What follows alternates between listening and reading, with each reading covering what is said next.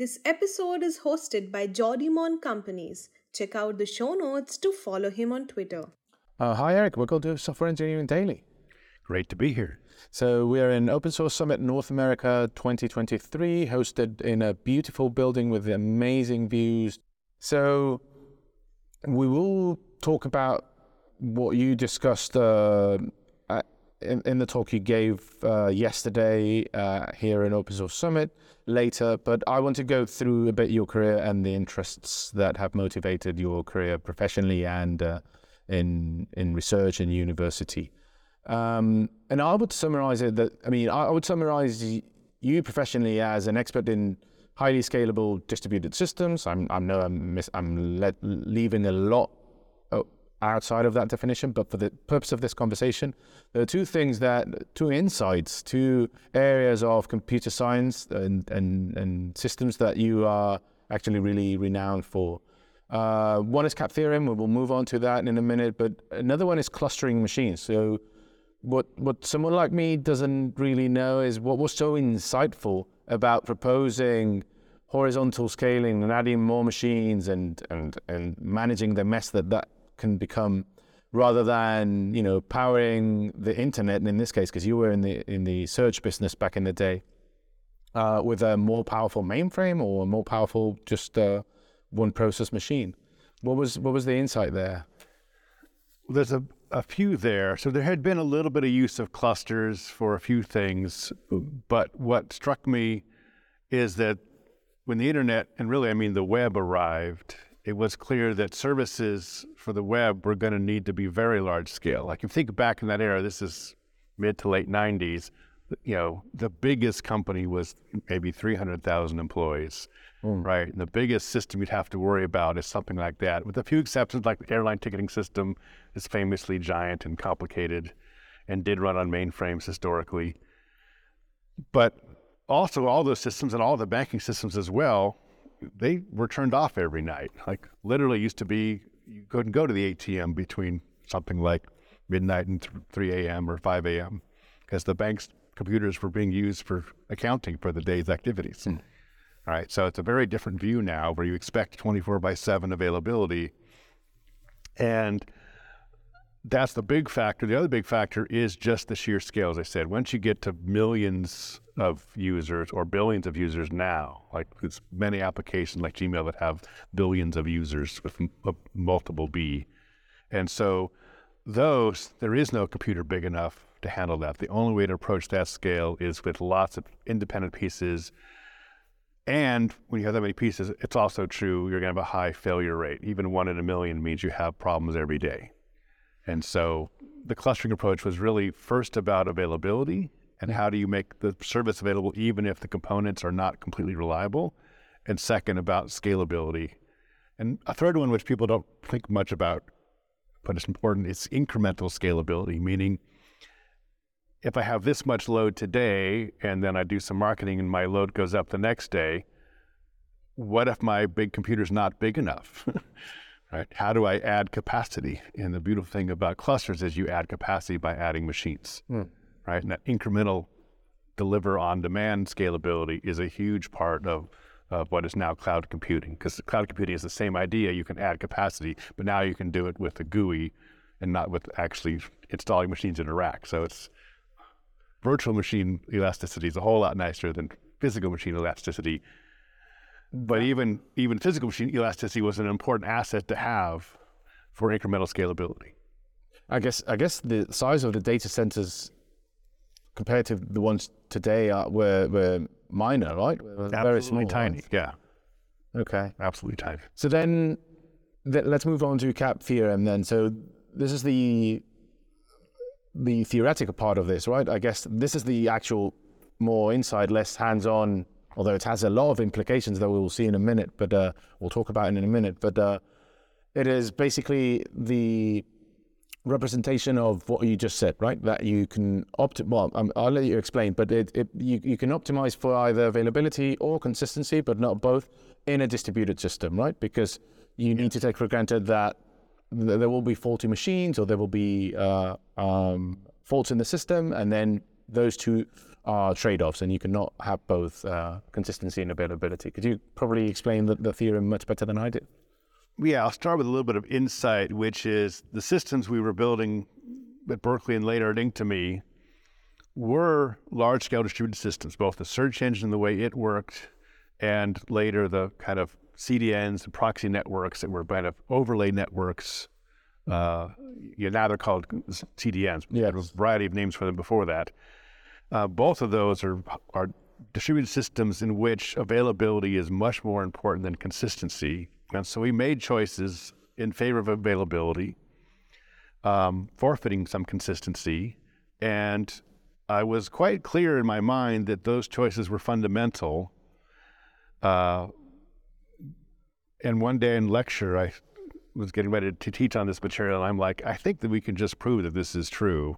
And I, I did a kind of proof in my head and gave it in lecture the next day. This was in 1998. Um, and it was a great lecture. Went out, went over really well. And, and in fact, that that was the first presentation of the CAP theorem. So to summarize the theorem, is basically you can only have two of the three properties you want, which are consistency, which I mean you can write and everyone sees the writes, availability, which means that uh, you can continue to do writes, not just reads all the time, and partition tolerance, which means in if you your system gets partitioned, you'd like to be able to have those other two properties anyway. And you pretty much prove that you can't have all three if you think about it this way, which is if I have a partition and I do a write, the write by definition goes to one side, mm-hmm. which means the other side isn't going to see that update. So you could either turn the other side down, in which case it'll be consistent but not available, or you can leave it up, in which case it's inconsistent but available. And Inktomi in particular, we basically ended up building essentially a database that in some ways is a maybe the first NoSQL database. Well, we didn't call it that, but it was. It's not that it didn't have SQL. It's that it was a little bit more optimized for availability than for consistency.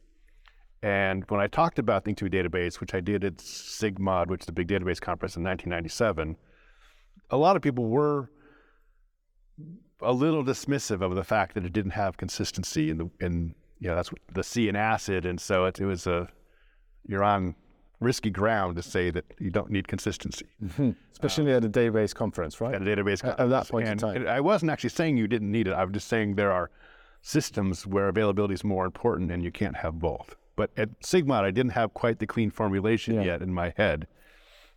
But by '98, I did, and certainly I presented it first publicly in about 2000. And uh, it it's at that point it was mostly to try to get people to understand you actually do have to make this choice, right? Because so many people told me, "Oh, I have consistency and availability," and say, "Oh, because I'm doing snapshots," and I'm like, "Well, if you're doing a snapshot, by definition, it's not consistent because it's a slightly old version and you're missing some recent updates."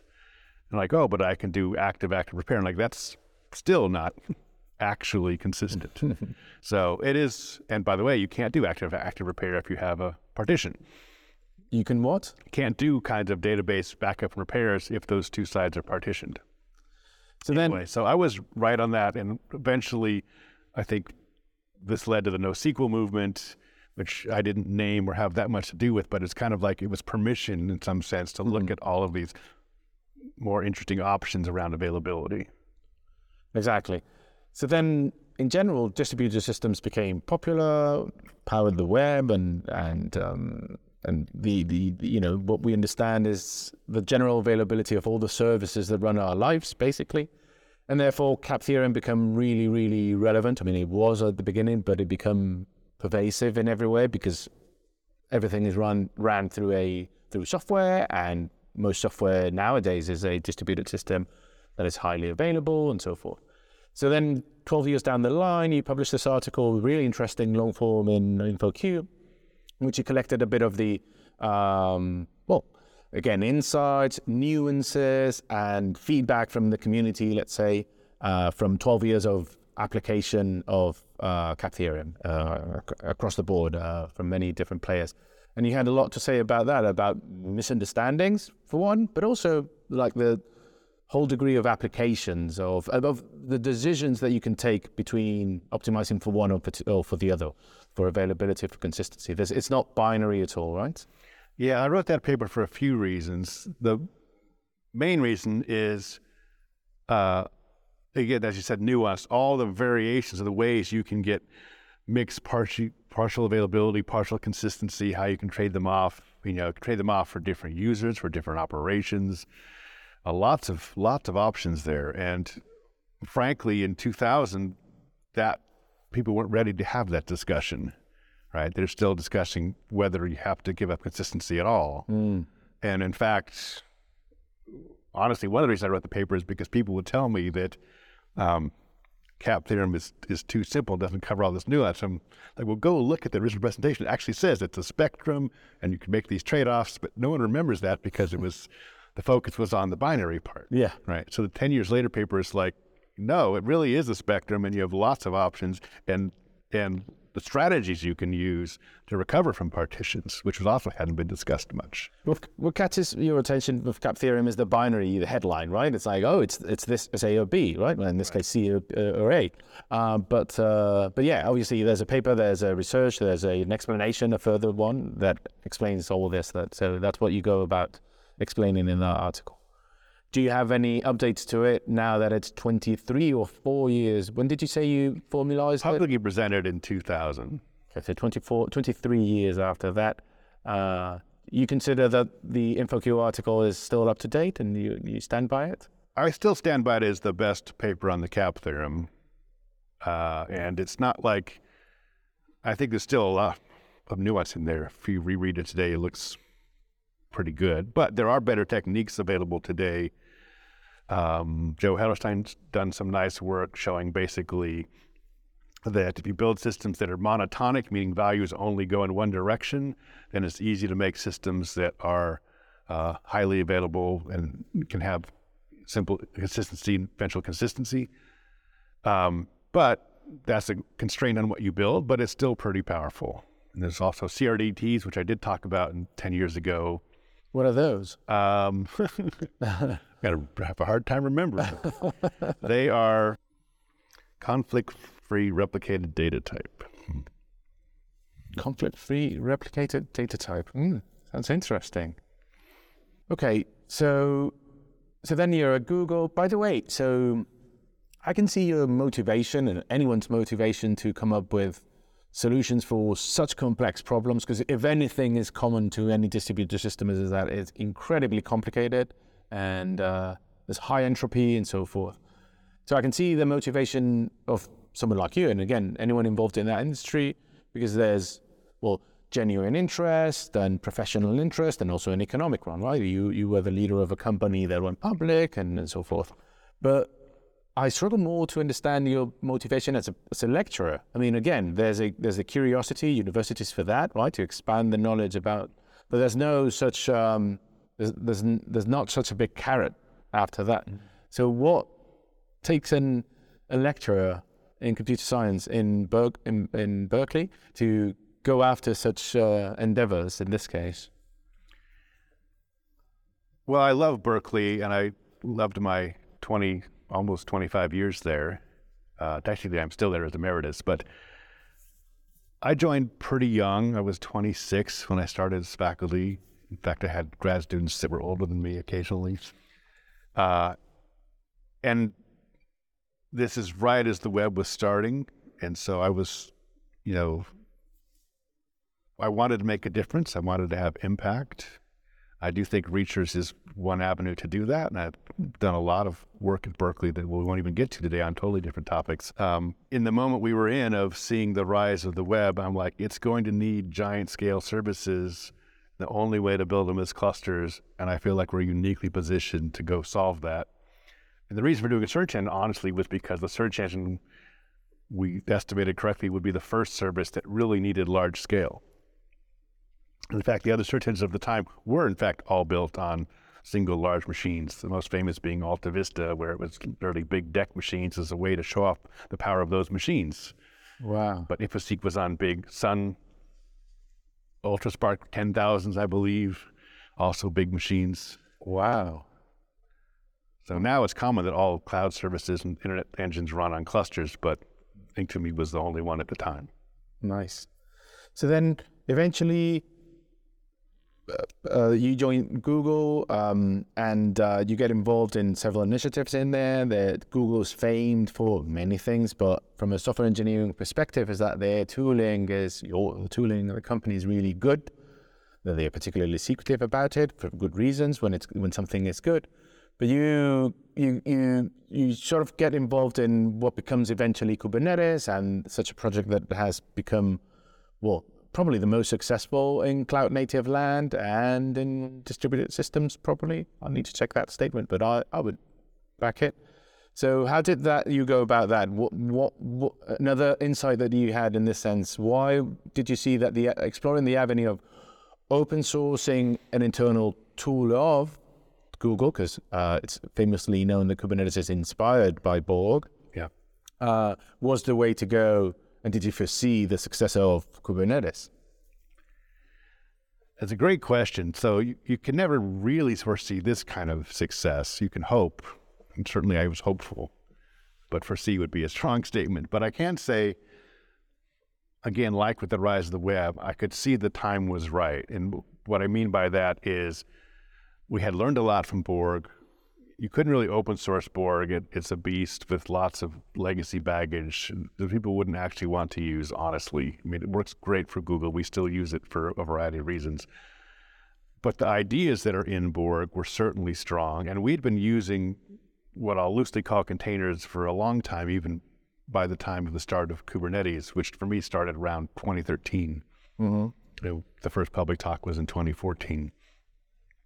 The so the first, so the things were going on there. We we were using containers, but we were using containers of Linux performance isolation kind, meaning that they are not the the tar file that is inside a Docker file that's a packaging mechanism. Yeah.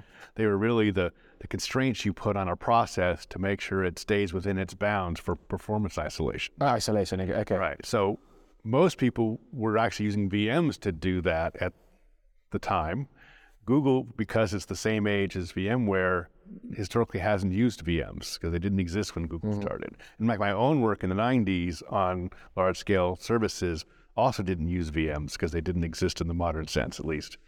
It was all based on processes. So Google was really much more like my work where we have processes and each there's many processes on one machine and it's okay that they don't have security isolation because they're all from the same company. Yeah. Right. And we had some other checks in there. But we were using Linux containers as a way to make sure if you run 200 applications on the same machine, they don't trump on each other too badly. So we were well versed in how to do that. Yeah. We had a packaging mechanism, which we still use, which is not Docker. But when I saw Docker rising and say, ah, people are liking this container format, they're using it really to decouple applications from infrastructure, which is very similar to how we were using containers inside. Mm-hmm. I said, well, if we just combine Linux containers with Docker packages, we have a pretty nice combo. Yeah. I just kind of said that's what a container should be, and let's make that happen.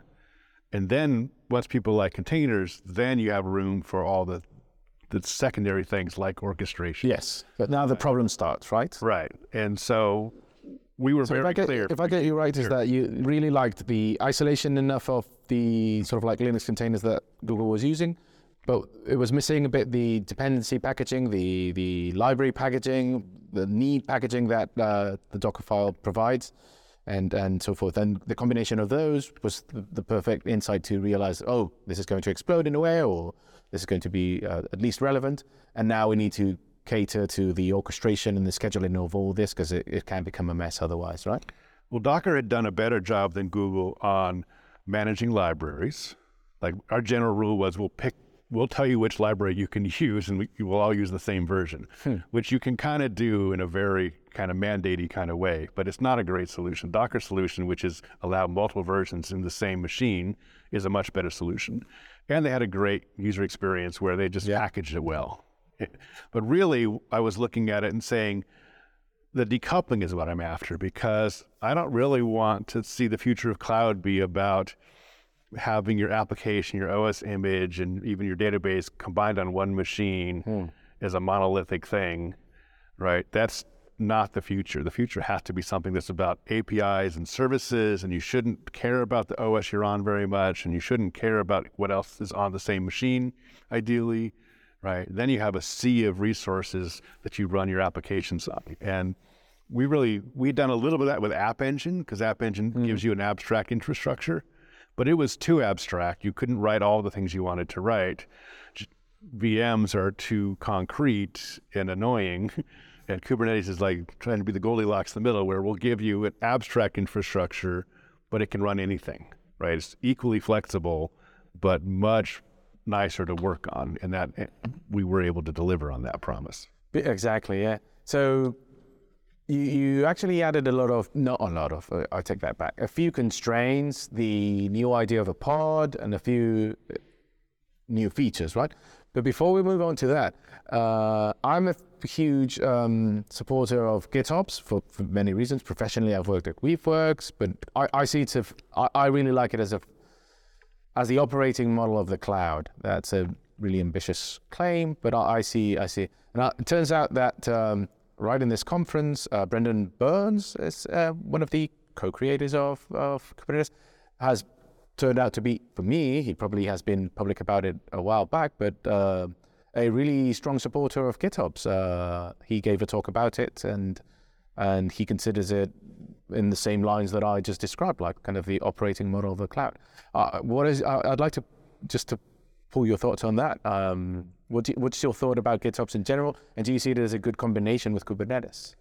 It's a great combination with Kubernetes, and I'm a big fan of that direction for lots of reasons. The big one, and you know, the big Googler on this is Brian Grant. He's done, you know, had a lot to say on this topic, but it's really about a few things. It's a good building block, much better building block than something based on, you know, for example, a GUI, right? Which is, you know, kind of derogatory called uh, click ops, right? You have to ClickOps, click yeah. things to do stuff. that You're, that, that's not bad. So I'm always in favor of enabling automation, and GitOps is a clean way to enable automation. Because another thing you're a big fan of is declarative systems, right? I am. I guess I guess it's a consequence of managing a lot of distributed systems, right? But someone like me that comes a bit from the imperative world, and I think this is common across many areas of software engineering, of the software engineering universe, is that uh, it does it does.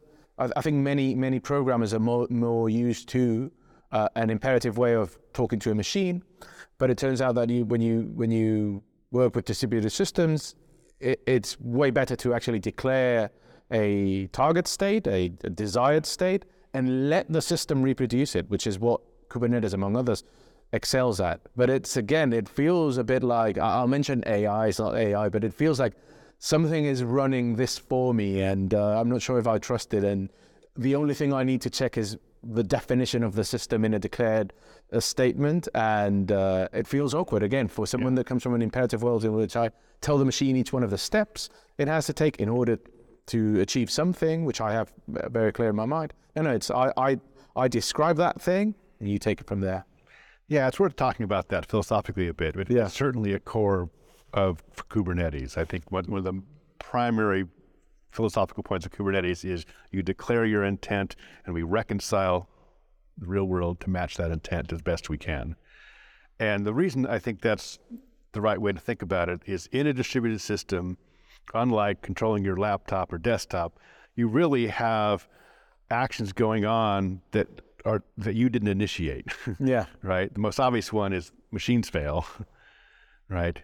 And so actions happen. We don't know if they were supposed to happen or not supposed to happen, right? So at some basic level, uh, assist any kind of automated systems has to understand the difference between the intended state and the current state, yeah, right? And if you're doing stuff imperatively on a system you control that doesn't fail, those two always match. You don't have to think about it, right? But in the presence of failure or other random changes, they can differ, in which case I really need to know is there one less machine today because that's the way you want it, or because something happened and you would really like it to be back where it was? yeah, And without a declarative intent, you can't tell the difference. yeah.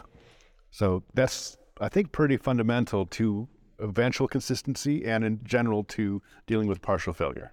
Exactly. Yeah, it's the beauty of permanent reconciliation, right? And uh, and yeah, and and uh, having a system always striving to match uh, end state, production state, whatever it might be, with the declared state. Yeah. So so then the success of um, so yeah, let's talk about the sort of like the ideas, the main ideas that went into um, Kubernetes because it has its constraints, so they're very purposely built in for that reason. It has new features and so forth. So could you walk us about uh, a bit through this? That uh, I think in a talk in 2018 you called it. Con- at least the talk was called continuous evolution, and mm. in a way you go through this um, the build process of applications in in Kubernetes.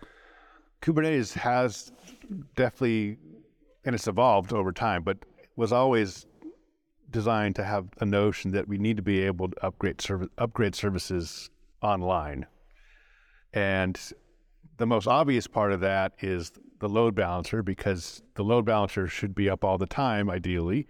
And it's the thing that's going to shift traffic onto the new version versus the old version. So it's your mm-hmm. control point for which version is a particular user seeing. Uh, but we didn't want to solve that in a very prescriptive way. So the way it's solved in Kubernetes is kind of indirect, which is using labels.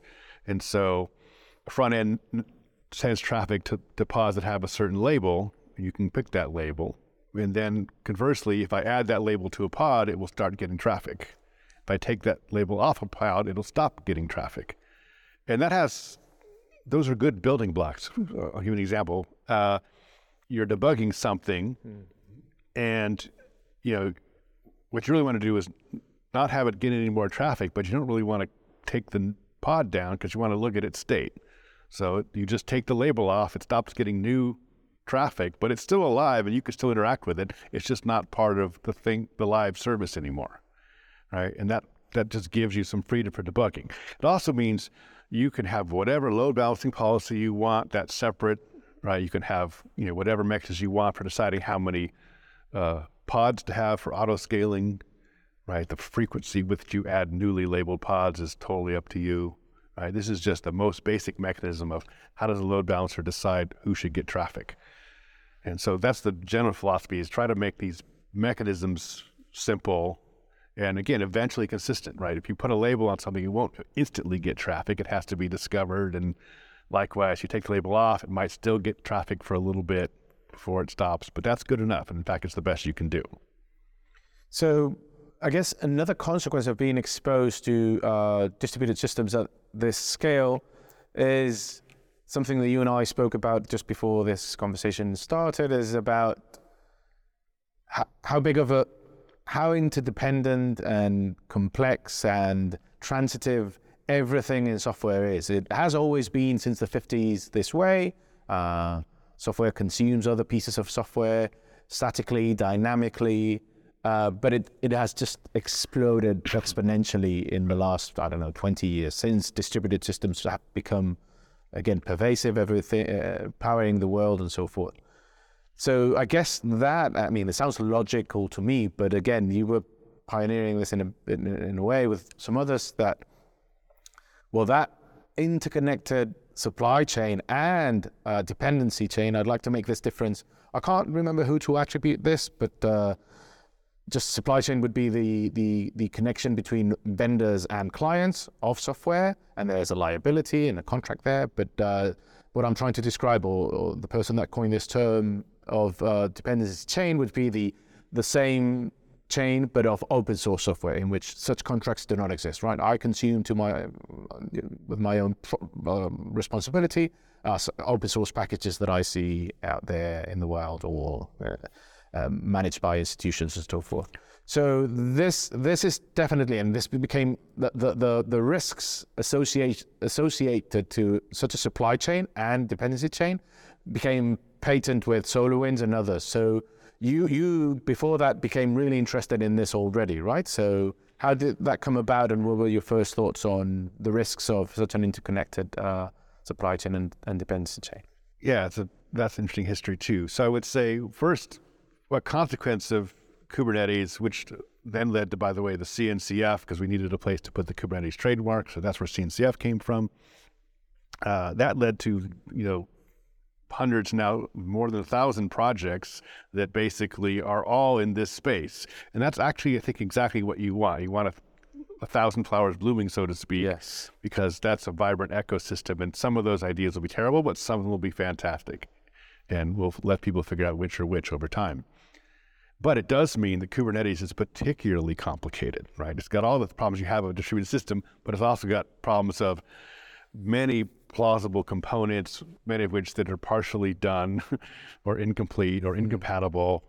And so working in that space is more complicated than it should be. Now, the good news is the core, at least, has gotten relatively stable, which we predicted would happen, but it took a while. And now the kind of the mess is kind of at the fringes, and the fringe just gets wider over time as, as more things get sorted out. But That- it's that- a complicated space. That, by the way, let me just inter- interject. So, CNC, the, the CNCF event, so KubeCon and Cloud Native Con, are increasing popularity. If that's a proxy to the success of Kubernetes, I think so. It, the the last data point was Kubernetes uh, KubeCon Cloud Native Con in Amsterdam a few months ago, a month ago, and it sold out, and there was a thousand uh, a, a waiting list of thousands big. Um, but yeah, the everyone agrees that for the last few KubeCons, Cloud Native Cons, Kubernetes has- has become boring, quote unquote boring, because it's stable, and the mess and the interesting bits might come from the ecosystem. So you're absolutely. And that's good, actually. Yes. Because the early days of Kubernetes were, were not that pleasant to work on, right? You have core stuff changing every quarter, which means every consumer had to do a lot of work just to stay current, right? So the stability is a good thing. Uh, we, were, we used to worry about the how do we get the mundane stuff done, and I'm not sure we ever solved other than just getting it right enough that it's stable and, and works well enough. But around 2018, I was looking at you know how even then successful Kubernetes was, but I started to worry about all the dependencies, which at that time was like 1,200. I think we've gotten it. We for a while got it down to 700. I don't know what it's at now, but there's you know more than a thousand dependencies in 2018 into all kinds of stuff that I don't think is all that trustworthy. Because again, people just include whatever they want. It gets checked in. It's working, but you know if you're depending on stuff that's not trustworthy and doesn't have test cases, like that's just you're asking to be burnt by that stuff. And that stuff might be, again, uh, tra- have a transitive dependency to another stuff that you don't know anything Yeah. about, and, and so on and so forth. Yeah, m- most of those 1,200 dependencies are indirect dependencies, and so it, I was starting to go through how how do we sort this out, and we did a few steps, like we did some work to reduce the number of dependencies, at least at least try to cull ones that didn't make any sense. But again, most packages on the internet have one maintainer. I'm sorry, not most. Uh, it's a kind of a plurality argument. The 30% have one maintainer. That's the biggest single group. Uh, so you're trusting that one person who you may or may not have the real identity of. They could be a nation state. We have no idea.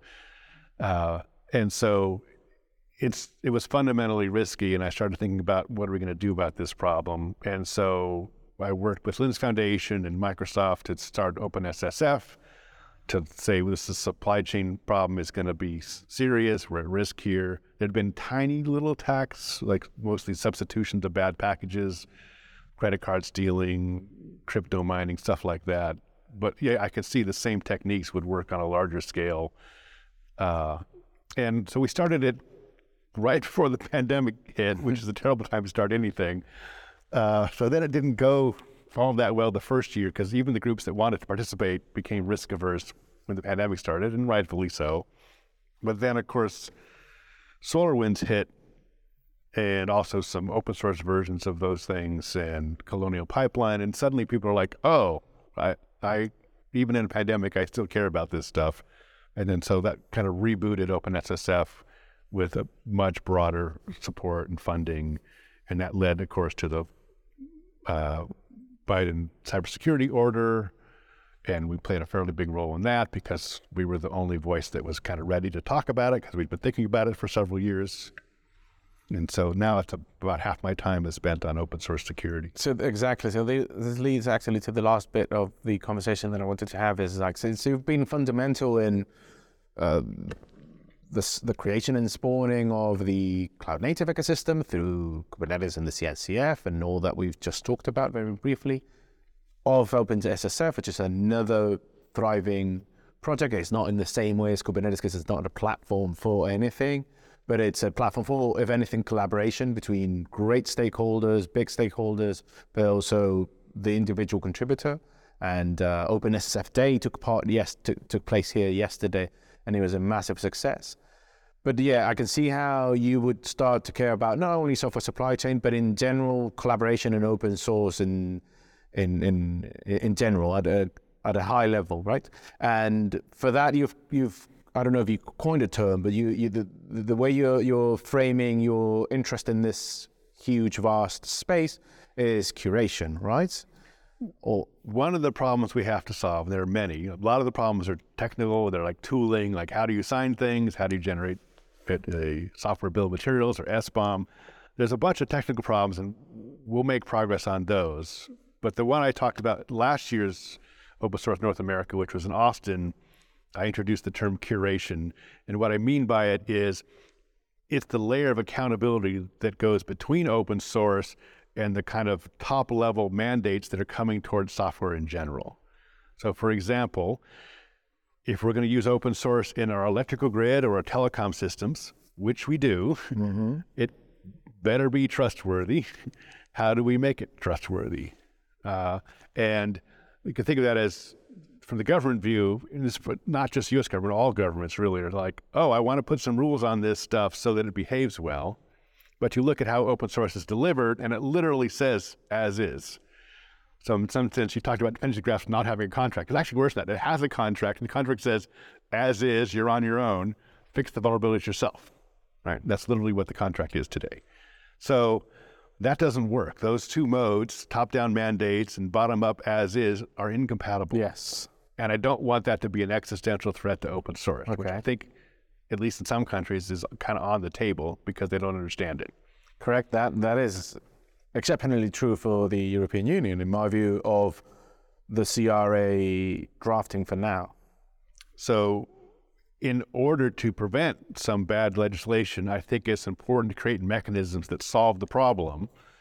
And curation is really a generalization of idea we've seen before, which is know, the classic example is Red Hat. If you buy Red Hat Linux, they will do security patching for the packages that are included in their distribution. Right. So those are supported packages, and you actually pay them money for that. So I would call that curated packages. The Red Hat does a great job. The problem is they they stop at the Linux distro layer, mm. and there's all these things you get from PyPI or Maven or npm that are not supported that way, and that are actually probably more risky in general for lots of reasons because they have less eyeballs on them, and those things need to be curated too. Yeah. So how do we deliver software where someone doesn't have to be the maintainer is willing to say, I will offer to patch this stuff for money. It's not a free service. And the money's there to pay for it, by the way. That's not a problem either.